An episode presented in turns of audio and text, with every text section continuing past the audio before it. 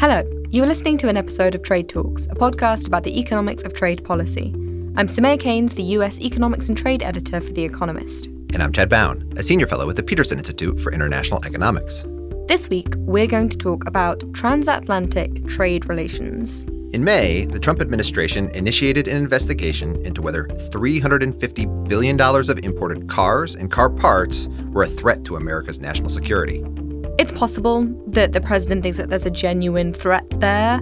To a lot of people, it looked like he was just trying to scare people, like the EU, into agreeing some sort of trade deal. And in July, it looked like this bullying might have worked. The two presidents of the United States and the European Union stood side by side to announce that they had a deal.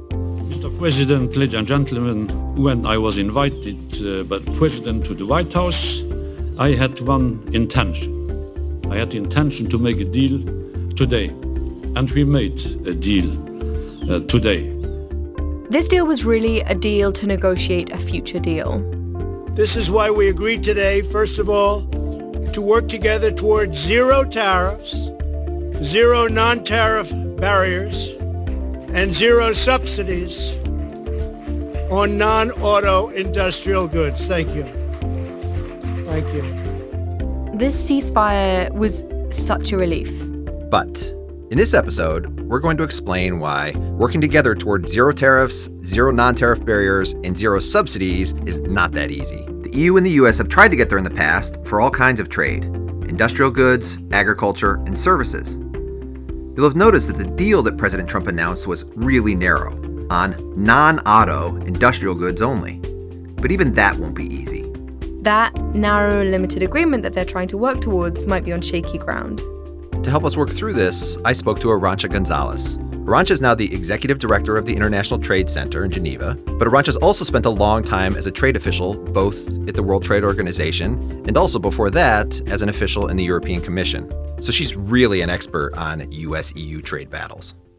There's really two different ways that the US and Europeans could get rid of their trade barriers. First, through multilateral trade negotiations taking place at the World Trade Organization, the WTO. Or second, through their own bespoke trade deal. For decades, they've been making progress through that first route. After the Second World War, the, the, multilateral trading system began as the General Agreement on Tariffs and Trade, or GATT. And then in 1995, with the Uruguay round, that became the WTO, the World Trade Organization. The last successful big round of trade negotiations between the US and the EU was that Uruguay round. And in that, obviously, a lot of other countries were involved as well. Question number one Given that these two have already been negotiating for a really long time, why haven't they already managed to get their tariffs down to zero? And to be fair here, the EU's average tariff is 5.5%. The US's is 3.5%. That's the unweighted average of all of their tariff lines.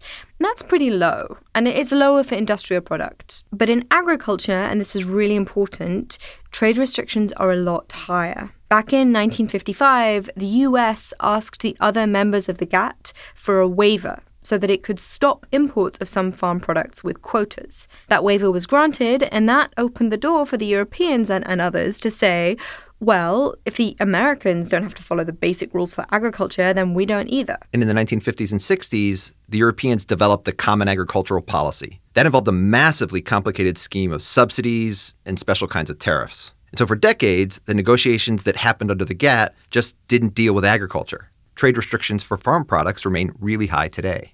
Obviously, it's not just that negotiators never got round to negotiating down those trade barriers.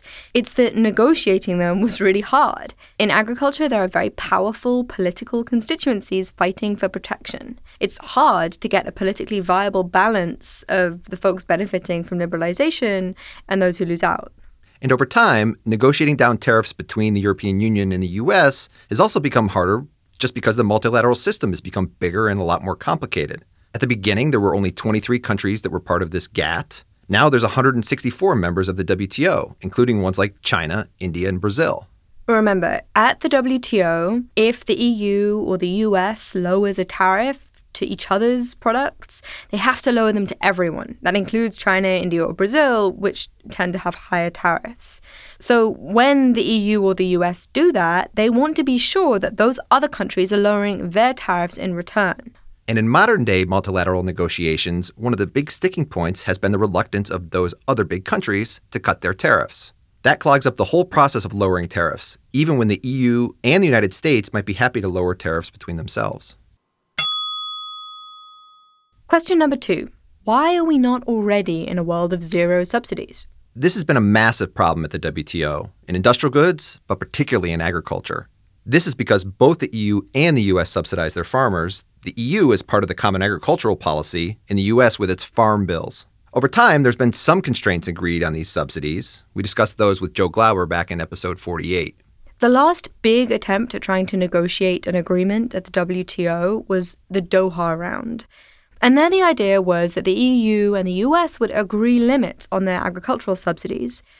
But one of the reasons this didn't work is that the extra market access on offer to American farmers from tariff cuts just wasn't enough to compensate them for the losses of the subsidies that were being proposed. Now, elsewhere, the EU and the US were also having difficulties negotiating rules on industrial subsidies. Some people argue that this was an error. Here's Arantxa.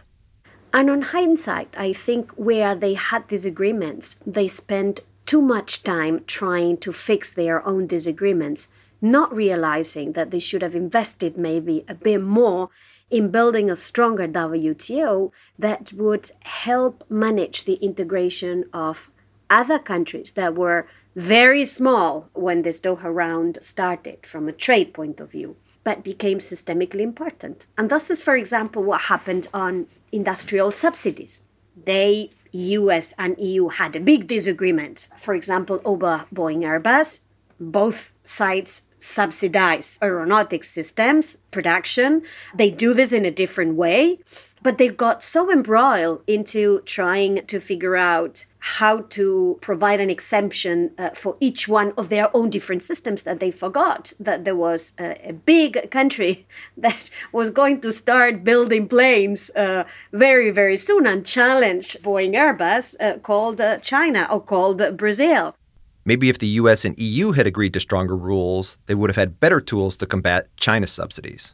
Now, a sub question of question two might be why can't you just negotiate subsidy cuts as part of a bilateral deal? You provide subsidies in a market, not for a specific country, not in a particular bilateral relationship. When you apply subsidies in a market, that affects everyone around the world operating in that market. But if you're the US and EU and you're agreeing to cut your subsidies, you want to make sure that the other big subsidizing countries are doing it too. In general, I don't think the EU and the US are going to be able to work bilaterally towards zero subsidies. However excited President Donald Trump is about that prospect. Question number three is why haven't the EU and the US managed to remove all non tariff barriers through negotiations at the WTO? Non tariff barriers are things like labeling requirements or health and safety standards. When it comes to trade and services, the only trade barriers are non tariff barriers. And those are things like rules on who is qualified to sell services or financial regulation in terms of how companies are allowed to sell into foreign markets. You could think of immigration restrictions as a barrier to trade and services. Economists have been trying to measure the size of non tariff barriers, and it turns out to be really hard. So take any exact numbers with a pinch of salt. But a study by Joe Francois and some co authors put the average tariff equivalent cost of these non tariff barriers as being really high. For cosmetics, the effect of adding these non tariff barriers is like another tariff of 30% beyond the regular tariff. And for food, it was another 50 or 75%. Non tariff barriers are really hard to remove because there's often a reason for them that isn't just protectionism. They might be concerns about consumer protection or environmental standards. And you can see how getting 164 different regulatory agencies to coordinate might be really, really difficult. In that area, the loudest concerns you often hear are from people worried about the loss of sovereignty. There's a sense that these regulatory decisions should be made at home. That said, sometimes that battle can be easier when it's between two relatively advanced governments. And it turns out that it is possible to negotiate some of these non tariff barriers on a bilateral basis. And on February 12th, 2013, President Barack Obama announced the following in his State of the Union address. Tonight, I'm announcing that we will launch talks on a comprehensive transatlantic trade and investment partnership with the European Union because trade that is fair and free across the Atlantic supports millions of good paying American jobs. It's worth asking why then? Here's Arantxa Gonzalez. For many years, the EU and the US refrained from entering into a negotiation because they thought they had to privilege the multilateral trading system.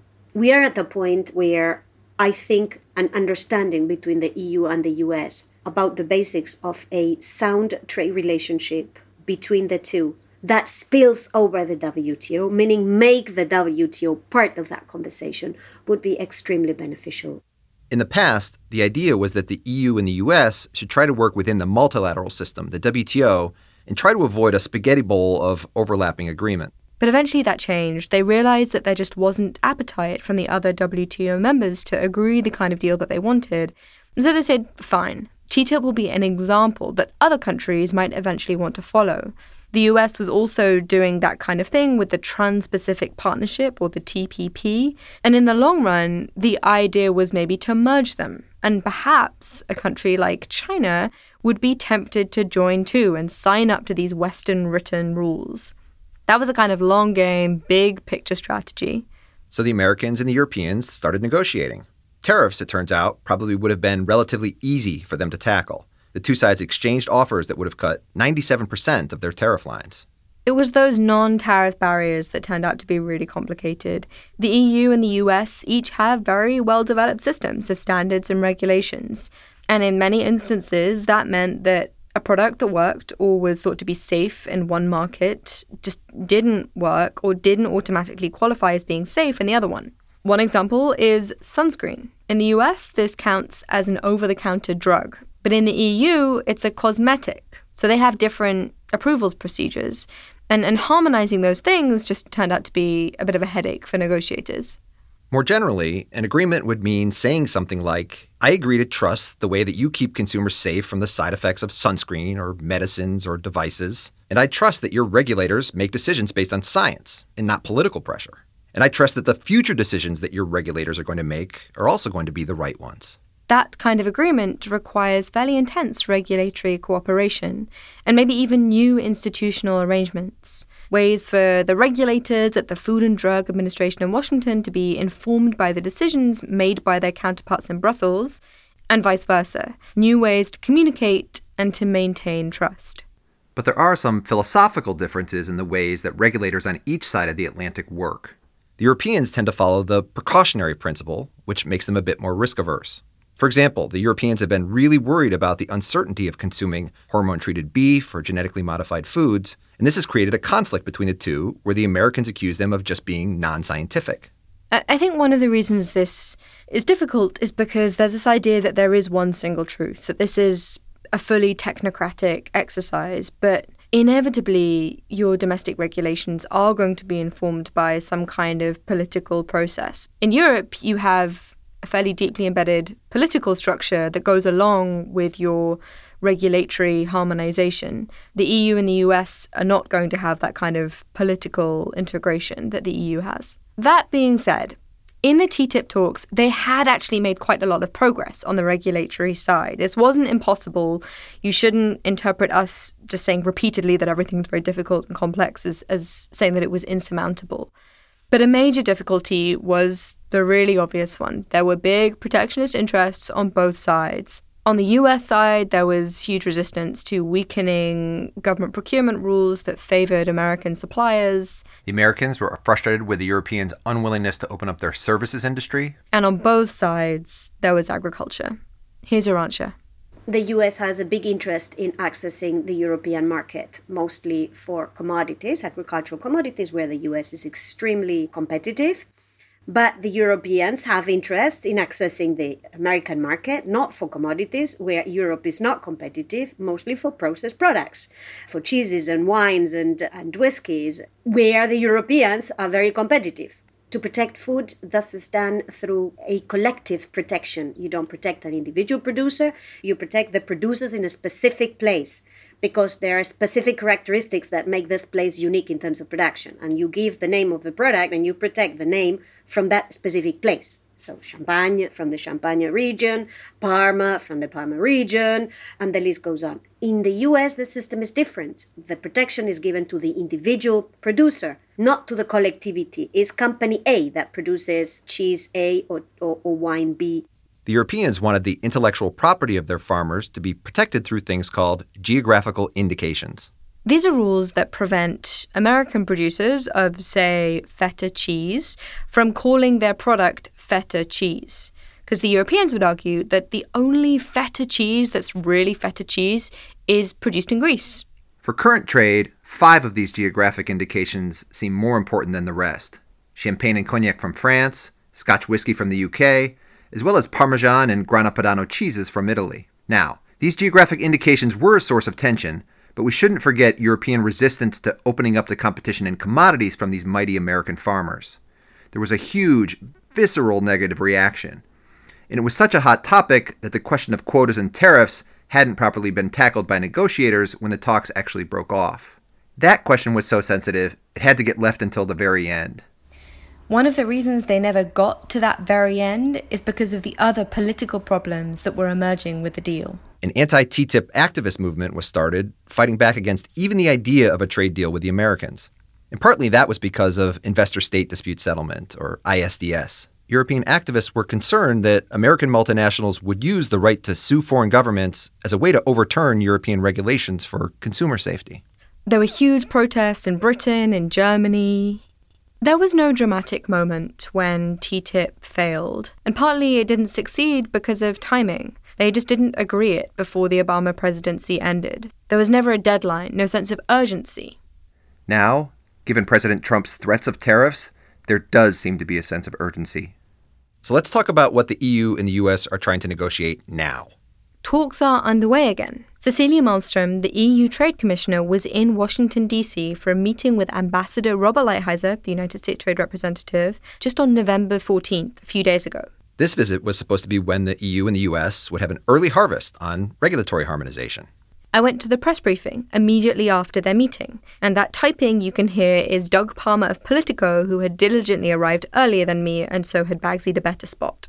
Uh, on regulatory cooperation, we are both trying to identify a few sectors where we can do some, some work, but also talking more broadly about how we can facilitate the processing of what we call the conformity assessments on both sides, uh, how we can facilitate those procedures we were talking about the pharma sector, the medical devices sector, for instance, but there could be other sectors as well. Our, our people are involved in trying to identify what could be done quite quickly, because of course there are lots of things that we could do that would take longer time, but we are now focusing on more more quick uh, solutions. This was evidence that the Europeans and the Americans were trying to make progress on this regulatory harmonization that had been so difficult under TTIP. Conformity assessments, as regulators speak, for agreeing to accept each other's standards and regulatory decisions on product safety. And, and really, they're trying to grab the lowest hanging fruit to try and capitalize on this progress that they'd made back then.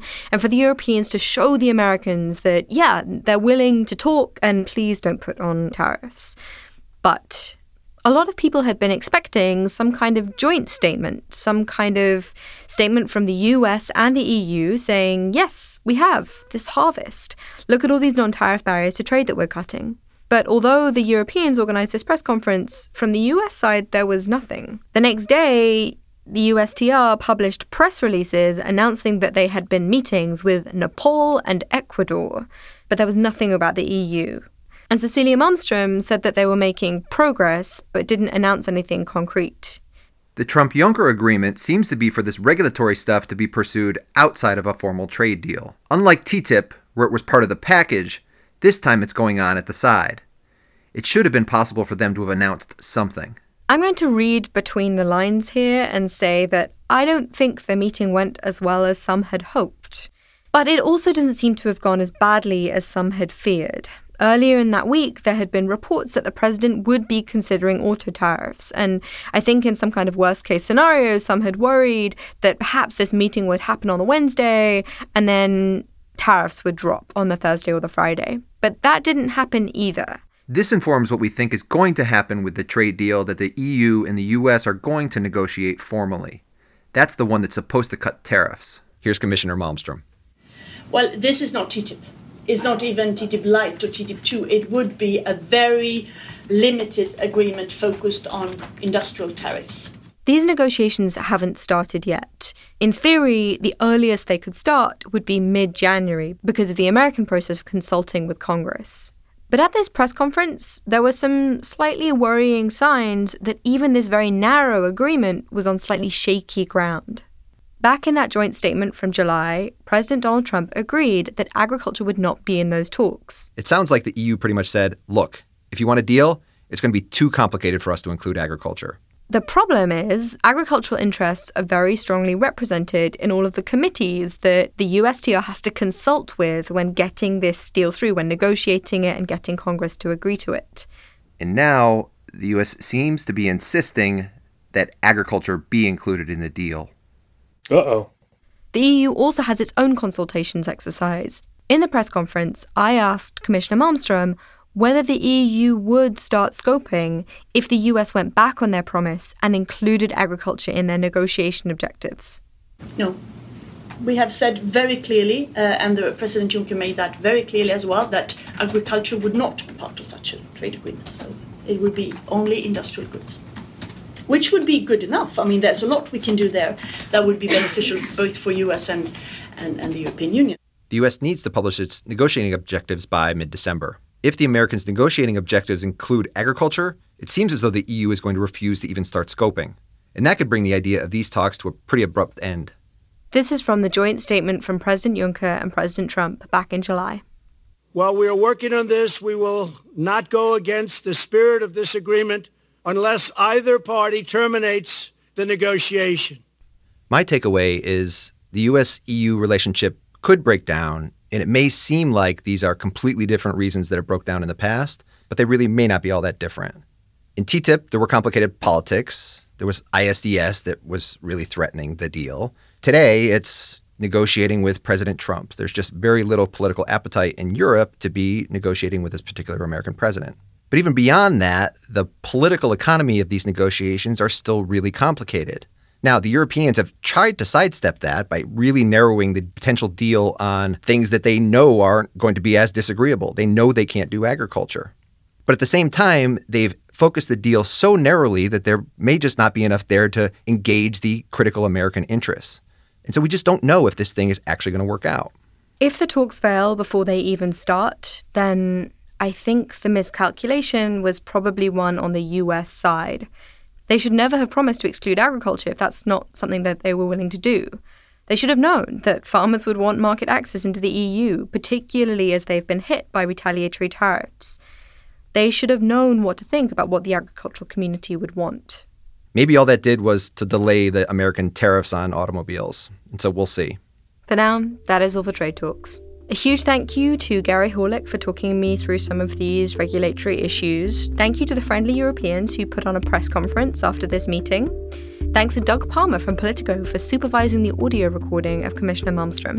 And thanks to Arantxa Gonzalez at the International Trade Center for providing her analysis. Thanks also to Colin Warren for cleaning up our audio. And follow us on Twitter. I'm at Soumaya Keynes. I'm taking a little break from Twitter for a while, but don't worry, I'll be back at some point. I will not be taking a break, so I'm at Chad Bown. And we're on at trade underscore underscore talks. That's not one but two underscores at trade underscore underscore talks. Because when it comes to number of times for the US and EU to try to negotiate a trade deal, perhaps two will turn out to be better than one.